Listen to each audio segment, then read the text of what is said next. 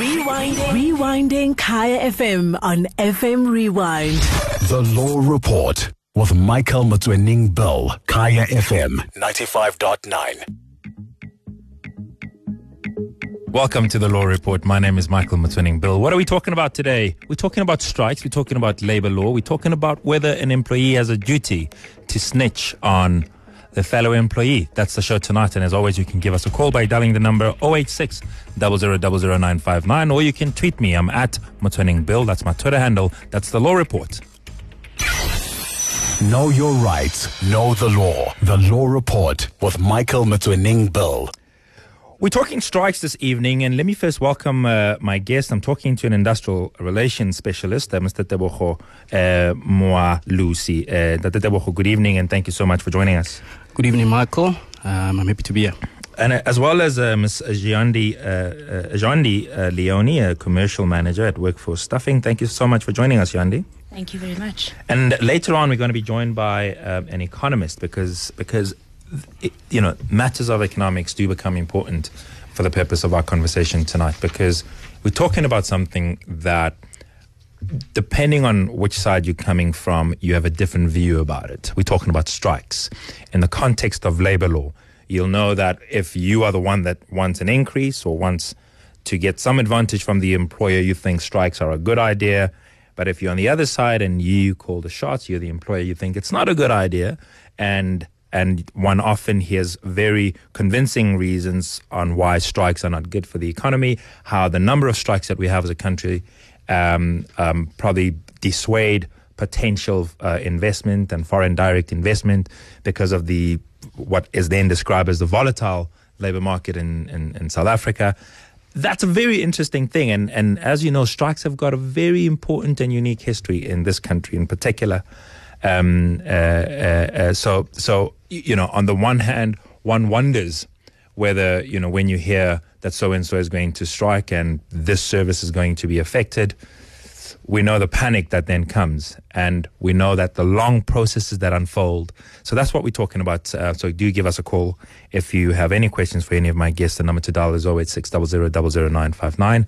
Um, and we certainly do look forward to to to engaging.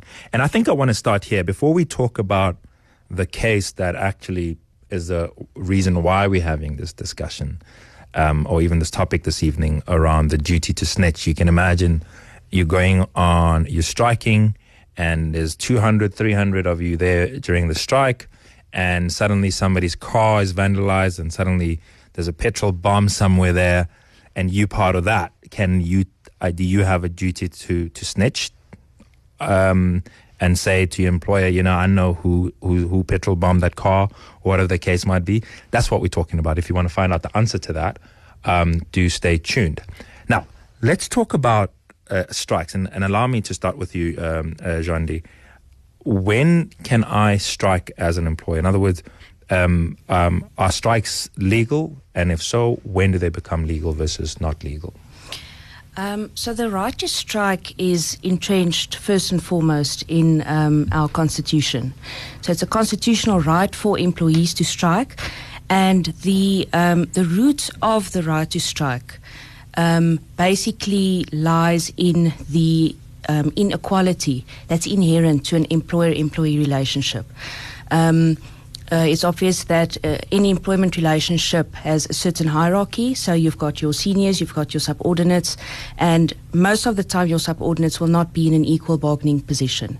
So that creates the need, the absolute necessity for effective collective bargaining, and our right to strike is part of that. Um, underlying that, um, in addition, is Section um, 64 of the Labour Relations Act, mm. which um, provides employees with the right to strike and also um, gives employers a recourse um, in in um, events of strike whereby they can lock out um, the employees. And and that's something that one hardly hears of this issue of a lockout.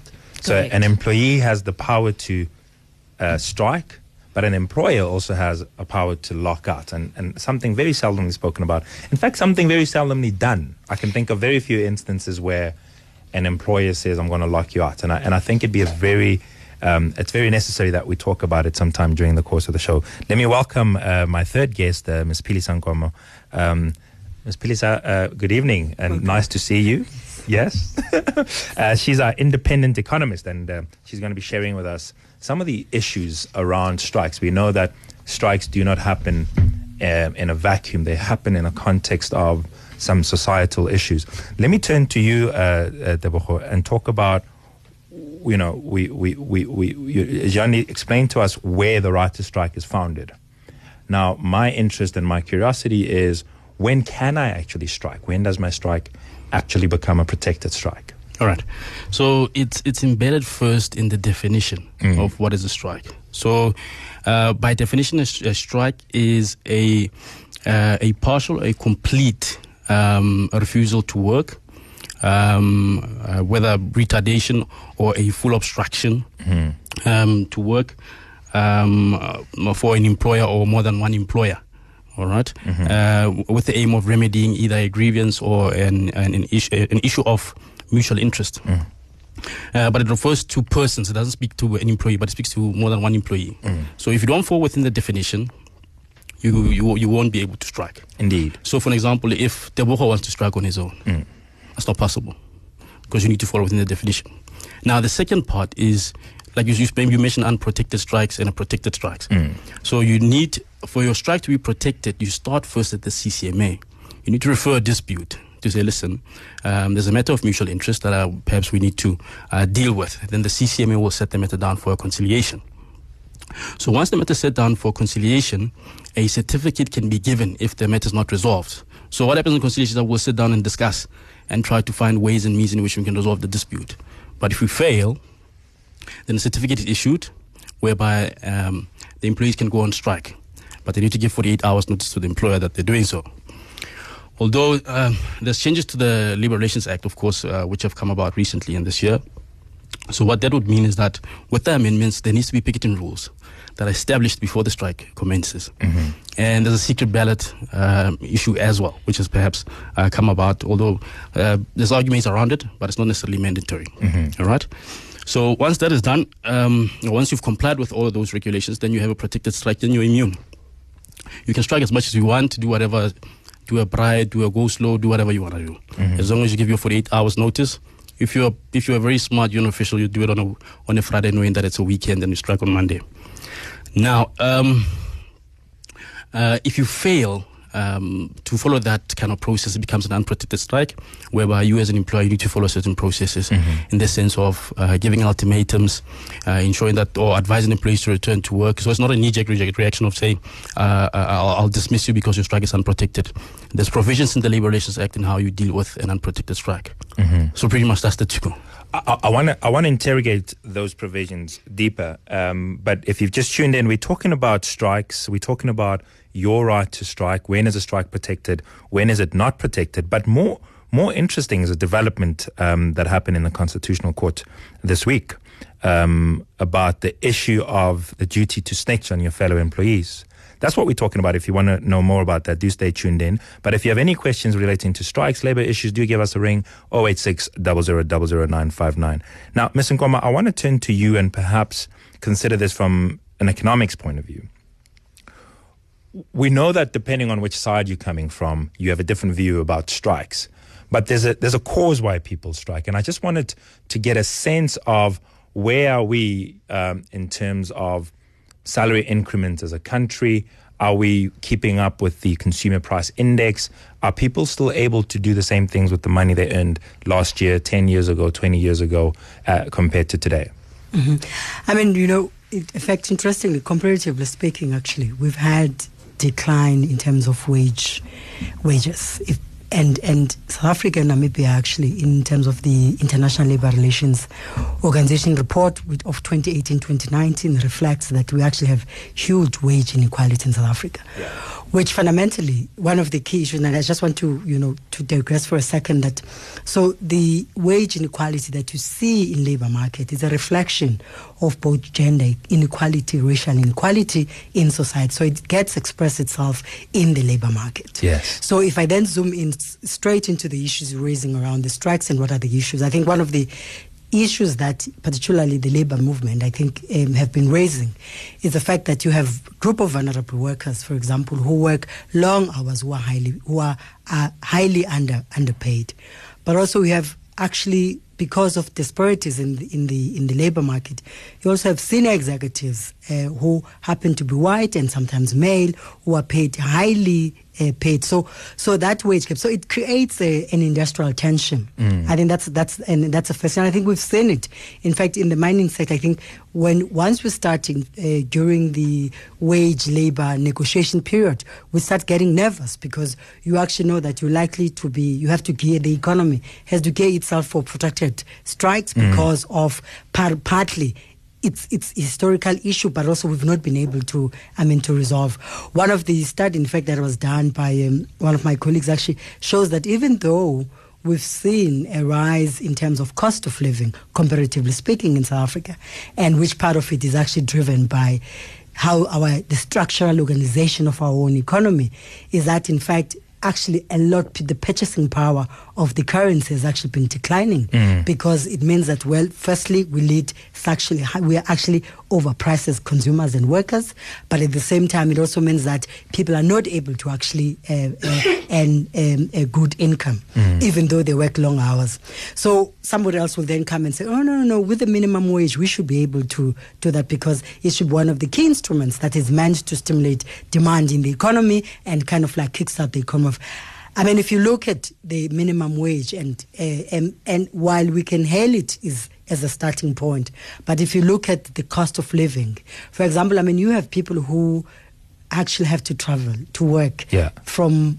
home. They travel about 10 to about 45 kilometers. Because we know also the geographical dynamics Absolutely, yeah. exactly. And you can't take it out in the equation because mm-hmm. the cost of transport is fundamentally linked to cost of living. Because for people to be able to lead productive lives and interact with labor markets, they must be able to take a public transport in the morning and go to work. And they spend, I mean, a good between two and a half, sometimes even 4,000 right?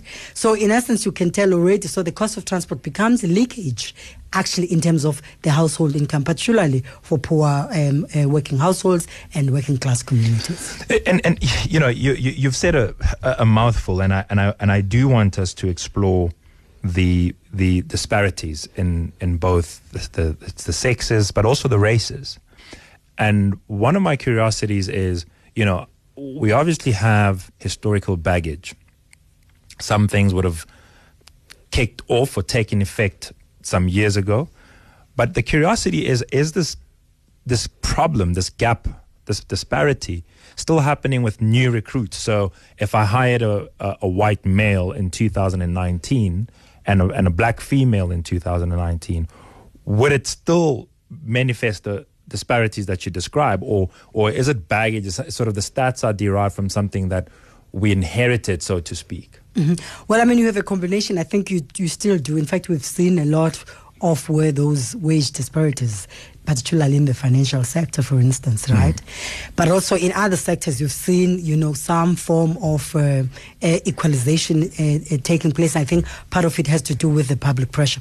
But of course, profoundly, in areas where you find where workers are highly organized, right, visible, and they're able to raise their own issues, you do get to see a bit of income equalization, right?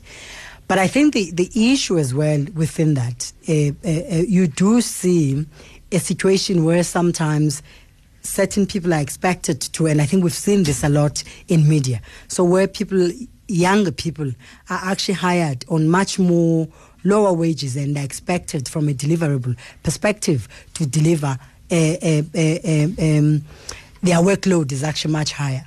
So, so in essence, uh, we, we still do uh, we still do see that. But I think there's an there's an open pressure. But one of the key things, though, which we probably need to look at whether what I mean whether it will pen you know, we'll see some, you know, progress from it.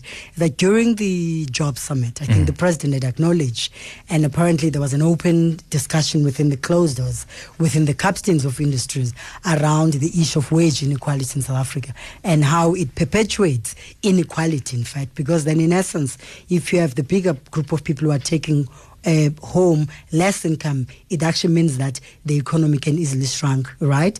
Because it means that people are actually uh, demanding less, but also they are channeling some of most of their income into consumption instead of durable goods or they're having an, an additional income.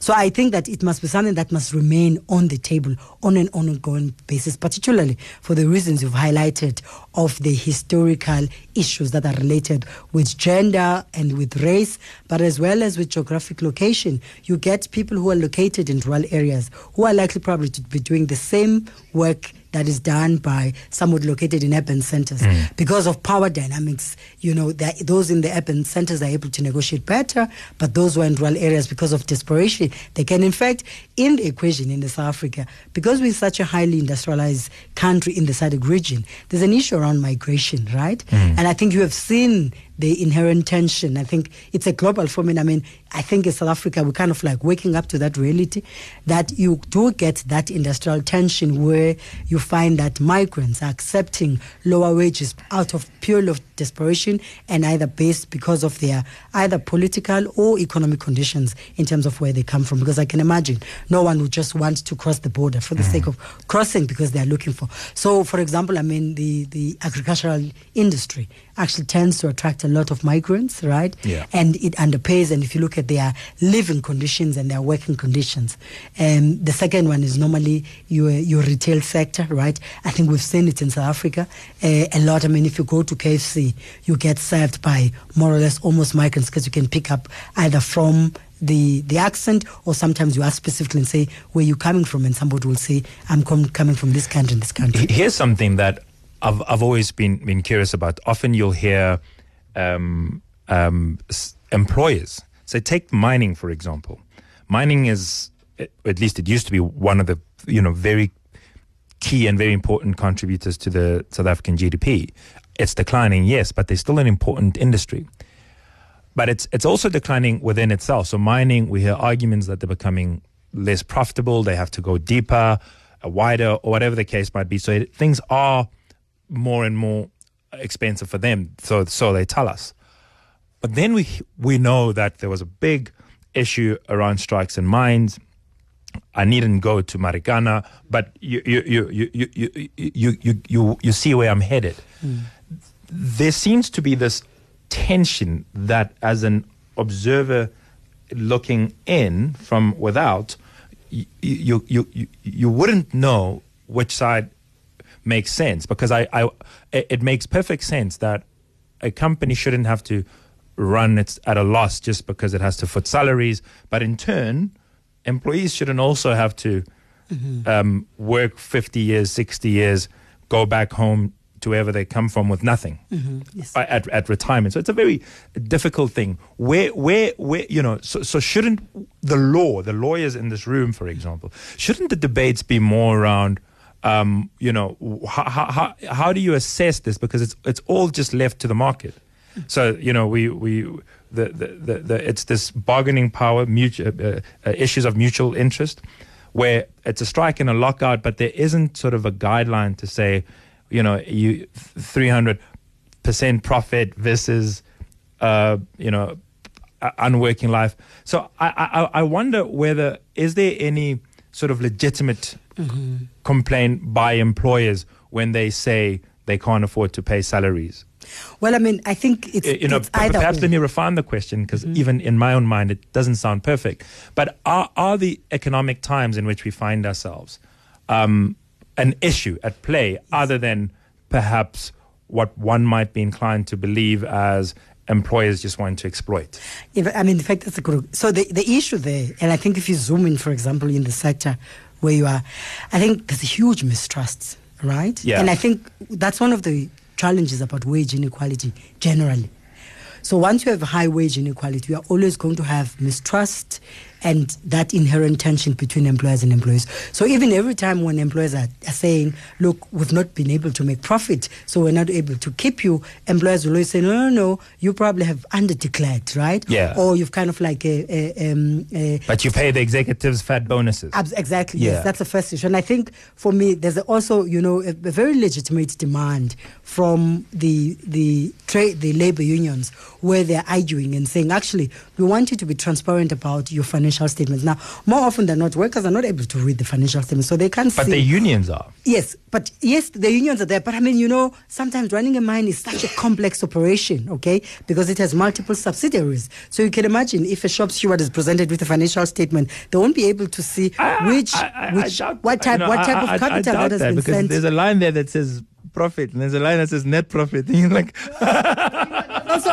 creating accounting. There's also creative accounting where people actually underdeclare the income or also the profits they take it offshore, right? Yeah, But the point you're making around the yeah. Let, let, let me just let me just take a call. Um, um, and and like uh, Fanyana, you can also give us a call by dialing the number 086 000959. Um, I'm joined in the studio by a senior economist, uh, Ms. Pili Nkomo. She is um, with Threshold Capital.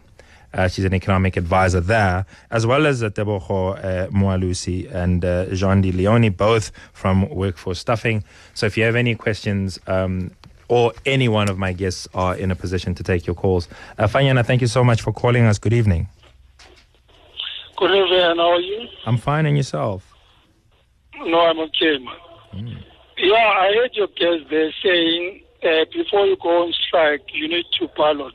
And that thing was still uh, a bill. If it's true, when, when did it pass? Yeah, I think, I mean, I'll ask him to clarify, but I think he said that it's something that is still in the cards. So he, I don't think he positioned it. I mean, I mean, I mean, he's still here. Uh, maybe explain for yourself because Gay gets a spokesperson. So. Thanks, Michael. All right. Um, the new legislation came in um, uh, early this year, uh, the Labor Relations Act, or perhaps the amendments to the Labor Relations Act.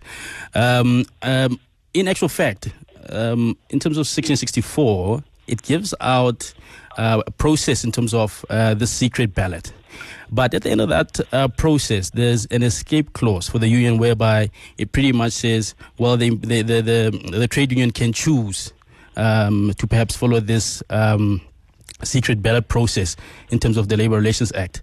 And therefore, um, it, it's not a must. Uh, the, the, uh, in essence, um, the, the union can choose uh, to either follow the secret ballot or not. Are you sorted, Fanyana? No, I'm not sorted, but mm-hmm. I'm, I'm unclear.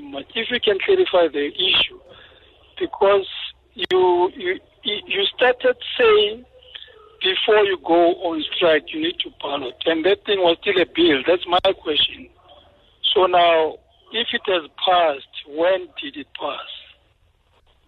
Um, fine, I'm not 100% sure when the Labor Relations Act passed, but if I'm not correct, it was the beginning of this year. It came in at the same time as the National Minimum Wage, as well as the uh, Basic Conditions of Employment Act. I So- think we'll take a break, and when we come back, um, Tebogo will just confirm for you. Let's take a break, and when we get back, we continue our discussion talking about labor law, talking about strikes, talking about your duty towards your employee, I mean, your employer. Uh, all of that when we come back. Know your rights. Know the law. The Law Report with Michael Motsoeneng Bill. Welcome back to the Law Report with me, Michael Motsoeneng Bill. I'm joined in the studio by Tebogo uh, Moalusi, uh, Jeandie Leonie, um, who both are from Workforce Staffing, as well as Ms. Phelisa Nkomo. She's an independent um, economist with Threshold Capital. Um, uh, so, like Fanyani, uh, you can also give us a call by dialing the number 086 000959. There is something that is something of a new development this week. Um, do, do you want to maybe uh, deal with Fanyani's qu- uh, uh, query? Um, and then and then we'll talk about that very interesting case. All right. Uh, Fanyani, indeed, it is the 1st of January uh, 2019. Uh, that's when the amendments were passed. All right. And uh, furthermore, uh, one needs to uh, do the secret ballot. There's a recent case which has uh, recently been released uh, for uh, Mahle Behr, I think, uh, SA uh, versus NUMSA uh, and FOSCA. Which relates to the same obligation for one to do um, a secret ballot in the process. Yeah. So, uh, I hope that helps you. If not, you know, come back and let's let's settle this once and for all. Um, there's a case that happened about the duty of you as an employee to tell your employer if you see something. Tell us about that. So um, this judgment came out a little more than a week ago. Um, Dunlop or NUMSA versus Dunlop, where the Constitutional Court actually gave us a bit more clarity and guidance on um, derivative misconduct. So what happened here is that um, there were a group of employees that went on strike. Yeah. Um, certain employees made themselves guilty of misconduct. Other employees were assumed to form part of that misconduct, but they couldn't be individually identified. But they were subsequently dismissed um, for for the assumption that they participated in this misconduct. So this is a situation where there's 150 of us. We are on strike, and then a certain number of us amongst the 150 do something, vandalize things, do things that they're not supposed to do. exactly that. And the employer comes and says, "Well, I don't know who did it, but I'm going to fire all of you." I'm going to fire all of you unless you come and give me information as to who the culprits were. Right. In other words, um, I need information on who it was, and you need to come and exonerate yourself and tell me why why you feel that you should not be dismissed along with them. So the Constitutional Court found that um, there's not an inherent duty on a So employee- before it got to the constitutional court, I'm assuming it started somewhere because I know I know these days there's a lot of cases where we're quoting the constitutional court. They've become extraordinarily busy these days, but it started.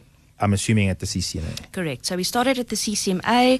Um, the CCMA found that the dismissals were unfair. Um, Dunlop then um, appealed the matter to the Labour Court, where they were successful. NUMSA, in, um, in turn, appealed to the Labour Appeal Court, which upheld the Labour Court's decision, and then um, it, it uh, went to the Constitutional Court, Right. where we then got um, final clarity on, on that. So um, the Constitutional Court actually found that um, the duty to snitch, as it's commonly known, um, in certain circumstances there might be this duty, but it shouldn't be used by employers as a, a blanket reason to just dismiss um, employees in, in groups where you can't um, identify the individuals that's actually uh, making themselves guilty of the misconduct. So there's a very specific um, test that you need to apply um, certain hurdles that you need to cross before you can um, dismiss these employees. So the bottom line is that the duty of good faith, which um, Dunlop relied on in terms of their employees, um, has to work both ways. So you can't expect an employee to give you information um, to protect your business, but not giving them something in return. Um, I think it's it's a common known fact that a, a lot of times the, the violence that goes along with these strikes also goes hand in hand with um, intimidation and threats towards non-striking employees or employees who don't want to follow the group. So, um, in, in this specific instance, the court found that um, the only reason that Dunlop could have expected the employees to give that information was if Dunlop could guarantee the safety of those employees. So, in a nutshell, if I'm an employee and you are asking me to snitch on my colleagues that I was striking with, you need to say to me, all right, if you come and tell me I'm going to protect you this way, and then it's settled. Yes. Is that settled? I understood that there were a number of other requirements um, before that. So you need to you need to firstly determine um, uh, if if the group if you could identify who Yeah. um, so so so you know uh, so when I when when I scheme through it, there Yeah. seem to you know sort of four categories of Yes. saying you know and, and and it's exactly against the point that you've mentioned where you say you can't just go to 150 people Mm. and say well if come tell me or else I'm going to fire you. Th- th- You need to satisfy some Mm. So the steps are as follows. So, so in this instance, um, I'm going to take Dunlop as, as an example because Yeah. that's the, the easiest one. Um, they had to determine, firstly, were all of the employees present Yeah. when the misconduct occurred? Secondly, um, if they were there, could they identify the perpetrators? The third step would be if they were there and they identified the perpetrators. Did they know that Dunlop needed that specific information? And knowing that, did they withhold that information? Um, for their own gain Mm. or, or to, to hide the fact that they are guilty themselves Mm. of, of some of the other misconduct. So, so that's, that's quite a, a lot of hurdles that you need to cross in order to satisfy this test. And um, in this instance, the, the court found that Dunlop did not, um, they in fact failed at the first hurdle where they couldn't establish that all of um, the employees were present when the misconduct took place. Um, in fact, they said that there's only three inferences that you can draw um, from this situation. The first one is that all of them were there. Um, the second one is that none of them were there, and the third one was that some of them were there. And the most probable one is the third option. Some of them were there, but there's a, a very big chance that some of them weren't there. So, so it wouldn't be fair to dismiss them um, if if there's a, a uh, probability that some of them were not party to the misconduct. It, it, it's a it's I guess it's it's always going to be a very difficult thing because I can see how a, a union would say, "Hang on, um, you know," I, I, and and I want to share a story. It's it's an experience I read I think five or six years ago where this lady was going to work and not joining the strikers, and they used the train and the strike the striking employees went to the train station pulled her out of the train station and stripped her naked assaulted her and sent her back home. And whatever media house it was they took a picture of this and this thing stuck with me um, because i couldn't unsee it. But it was horrific it was degrading it was hurtful even to me as an observer let alone the person that that, that harm has been inflicted upon. And then I, I had the strong sense that there is a bit of um, um, a need to to develop, you know, our law insofar as this issue is concerned, because because strike is a very legitimate um, thing to embark upon, but it can get messy and people can get hurt. And I, and I, and and and I just want to you know probe what you make of the ruling where if there's a strike and I find out that something like that happened at a station in Vereeniging, and my employees, you know, so you'd find that a company, um, some people are in Vereeniging, but some people could very well be in Langlaagte station, some people could be in New Canada station, and wherever. So I've got employees everywhere as they make their way to the strike. And I'm just wondering how this case would help that situation where the lady says, strikers, this is what happened. It was um, strikers, and um, I need help. And can't an employee, you know, how would an em- employer based in Kempton Park, or wherever it may be, then deal with this issue of derivative misconduct in, in that kind of context? So, so, so the put therefore is this is is is in your assessment, not to tell my prop, not not to tell my position. In your assessment, is it a fair duty to place on a on an employer, given the very obvious shortcomings that may from time to time happen? Um, I think it is fair to, to require more of employers, but Yeah. I do think from both sides, um, common sense should also prevail sometimes. Yeah. Um, it, it needs to be broader than I want to exercise my right and the employer doesn't want me to exercise my right. Uh, you know, there, there's a saying that says just because you have the right to do something doesn't mean it's the right thing to do. And I think from both sides, it's necessary to to um, to engage on ground level to try and and um, and deal with these issues. I mean, those are very unfortunate realities, and I think that would um, squarely fall within a category that was actually conceded in this. Um, uh, constitutional court matter by the amicus curiae of the court, the Casual Workers Advice Office, where they, they conceded that in certain circumstances, um, that it might be in the public's interest to disclose information. Um, but then the, the benefit is for the greater good, not necessarily just to benefit the employer. Then the other thing, which almost you wanted to have a take. I was going to put something else. Yeah, Michael, I go just, for it. I just wanted to add to what Johnny just said now. Um, I mean, we must understand the dynamics of a strike. You know, um, you have a situation whereby you have the employer uh, versus the employees, perhaps, or, or the trade union. Um, but you must also not forget forget the dynamics of having um, people who are within the strike who don't necessarily want to be uh, within the strike, or perhaps who are participants who are who perhaps might be willing to come forward and say, "Listen, um, this and this happened," uh, but they're scared. You know, the, the reality of strikes now are not as they were before. You get casualties. People really You think before there were not casualties? but Michael, I think I think I think currently it's gotten it's gotten worse. It's gotten worse. It's gotten to a point whereby for me to get the employer to fold, I need to make sure that it's as violent as possible. And the more violent it is, the more the employer will fold. So if if you think about it, um, so for for an innocent person sitting there. Who's um, I'm sitting there. I can't tell. If I do tell, my, my, my family is at risk. My life is at risk. So all of those and I still got to work with these people. I still gotta work with these people because it's not. It's not pro- probably the only issue at play is not the threat of physical violence. It's also the threat of just being an outcast. Says you know, Yeah. impe. Yeah, yeah. One, so, so one would look at um, those kinds of risks. Yes, maybe the, the, if you look at the practical perspective from an employer, if you're saying, if the court is saying to me, look, uh, from your side, protect this particular individual. How do I do it? Move him somewhere else? Do I relocate the whole family? How does it go from a practical perspective? But it kind of kind of plays a, re- a, certain onus on the employer to at least try something, as opposed to saying, ah, you were part of it. I'm, I'll deal with you. Right, but here's something else that intrigued me greatly is often if you uh, as the employer want to accuse employees of wrongdoing, you bear the onus of proof. Is this not reverse onus? Is is the onus not shifting on the employees? Because ultimately what the employer is doing by saying, Come and tell me what happened, or else I'm going to dismiss you, it's almost as saying, Come and prove to me that you're not guilty of misconduct.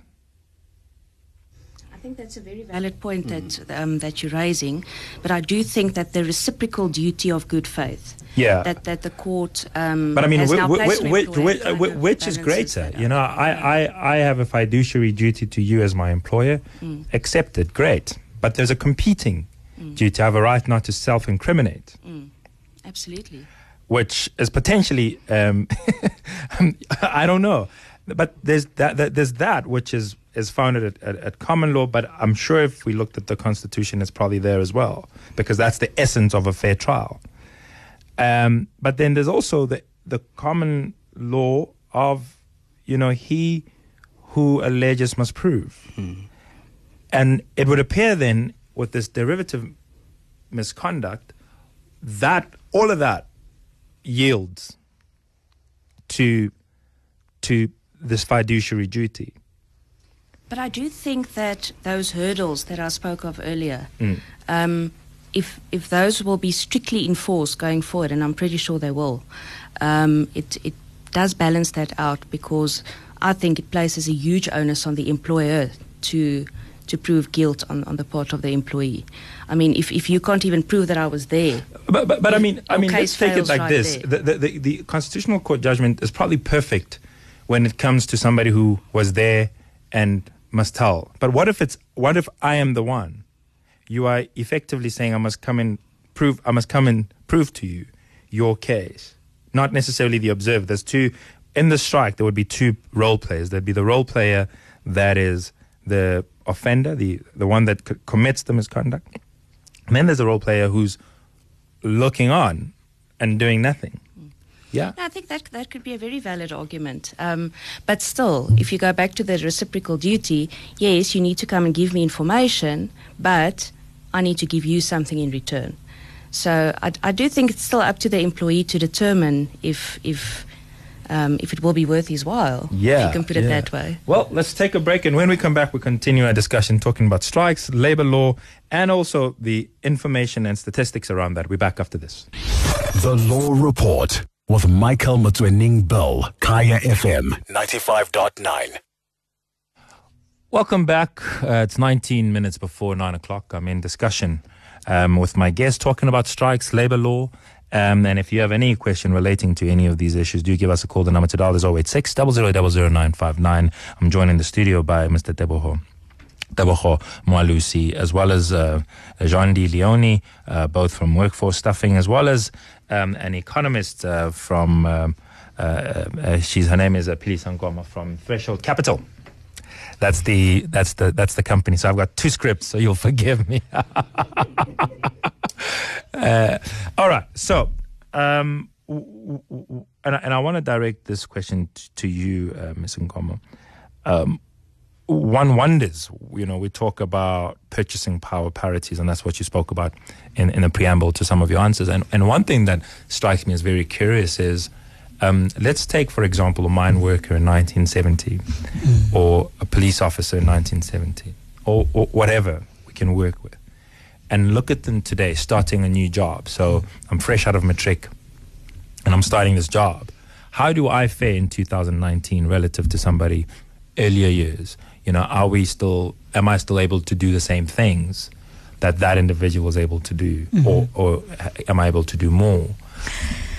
Yeah, I mean, look, obviously, we, we've kind of like, if, comparatively speaking, if you look at 1970 and 2019, you're going to talk about, you know, there are a lot of changes. Uh, so we live in a, you know, constitutional democracy. There's a bit of modernity in terms of our lifestyle. So what you could afford then, uh, probably you can afford even more. But here's the catch always. It's always the fact that the pricing today Yeah. actually is going to actually it's a leakage in terms of what you are able to earn because you have to pay much more higher than you used to pay in 1970 Indeed. yes so people are moving into urban centers right? And uh, when you move to urban centers you pay for everything right? In comparison to if you'd live into semi-urban center or in a rural area you had paid you paid less. But also people are moving out of villages and rural and they're making cities as their life. So it's But but I mean, even then in the seventies and eighties, there were cities, and and and and I'm trying to get a a value in today's term. You, you know, um, growing up, for example, in Soweto, uh, as I did, um, um at some point in my life, at least for the first six years of it. Um, you knew that Baba's next door traffic cop and he's the man. He's like he's got the the big house. You, you know, it's like that is the creme de la creme of of the township, as it were.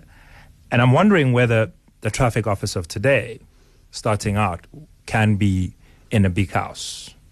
Um, and I say big house. If you don't know what big house is, No, they, I mean, no, they, in fact, they can't. Actu- Actually, the point you're making is so important.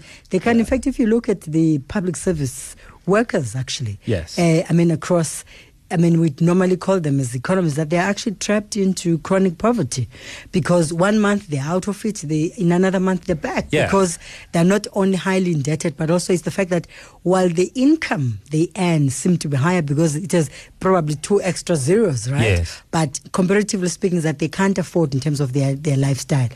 And in fact, I mean, it, it really, and when you think about it's it's their income, it's the family they support, for example. So so the dependency ratio is very important in the equation. has that increased? Uh, a lot? What a people, lot. well, and I hate this word, but I'm going to use it. Black tax. Of course. I mean, it has a lot. And this is the most of the, because actually in 1970, where the difference was is that you would have people who would migrate into the cities, living their families, right? Living on average six to seven family members who would live in a homestead where they don't have to pay rent, right? And most of the things actually it's linked to subsistent lifestyle. Mm. So there's really less that they pay for. But now people are moving into the cities, so you pay for everything. You pay for property, for water, for electricity. Don't You get me started on the rates and taxes. Exactly. You know, exactly. So, so in essence, so, so, so in essence, you know, wh- while they might have been earning a lot, but Yeah. actually they real because the dependency ratios. And what makes even more the dependency ratio to increase, I think it's twofold. I think the first issue is that we've had an increase of high unemployment in South Africa. So a lot of the industries have really been shedding jobs for a number of reasons. I think per industry. I think the other one is that we've seen our GDP has shrunk, in fact, in the last quarter by 3.2%. The only sector that seemed to have been creating, I mean, a lot of jobs was agriculture. And I think it's probably linked to the fact that there's increased food demand, but also we've had a very good uh, rain season. But otherwise, other sectors are actually sitting on the negative. It's government that is creating jobs. So, so And we know that w- how, why they've created jobs. We know that it's it's extremely bloated. Well, I mean, okay, depending on where you come from, it has to be blasted because government has to be the employer of the last resort. When citizens are unemployed, where should they go to, right? Yeah. Because citizens are the state. So, in essence, when the different sectors are not able to kickstart and make an investment in the economy, actually, and that's why government actually has the community works program and has an expanded works program, and part of it, it would have the safety net in terms of social transfers. But however, what you would really want, actually, as an end state, is where citizens citizens are able to lead a productive life. And that productive life is linked to how do you increase the budget of the industrial development, which is the economic cluster? Because part of it is that the government has to have a high appetite for risk in terms of investment. So, I mean, the the to, I think the minister is likely to be delivering his uh, budget speech, so we're likely to see whether his allocation is increased because over the time he's actually been sitting at less than one percent. Uh, uh, The minister, which minister? which is the, the industrial um, DTI trade and, and, and, uh, and in industry. And it's such a critical department because it has to drive um, job creation and economic development in the economy. But but I mean, I I I I I I I have a, a view which is not in contradiction with yours, but education, um, and and skill creation. Yes. Um, is is what I perceive to be very important. Something that I'm not sure we're doing a good enough job on. If, for example, you take you take India, China, they're leading tech. We talk about uh, the fourth industrial revolution, but there's very little action to support that talk. But perhaps that's another conversation. Paul from Davidson, good evening. Hi, good evening to you guys. Hello, Paul. I, I want to throw a cat among the pigeon. uh, me- union membership. Yeah.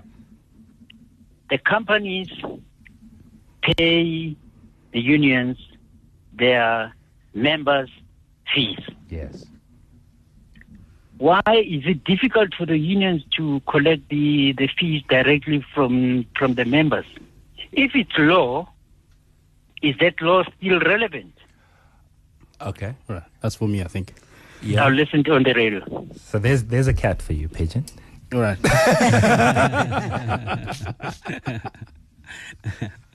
All right. So, under the Labor Relations Act, uh, Section 21 um, perhaps make prov- makes provisions for an employer to perhaps collect uh, the union subscriptions, uh, but there's nothing that prevents the union from um, collecting the money directly from um, from the employees. Um, and if if there's any difficulty in terms of the employer transferring the money, there, there shouldn't be such. Uh, No, you honestly, employer should not You be having issues in terms of uh, paying subscriptions. It's, Try it for one month. Yeah, you get into a lot of trouble. day and see. You'll be, you have a strap on your hands.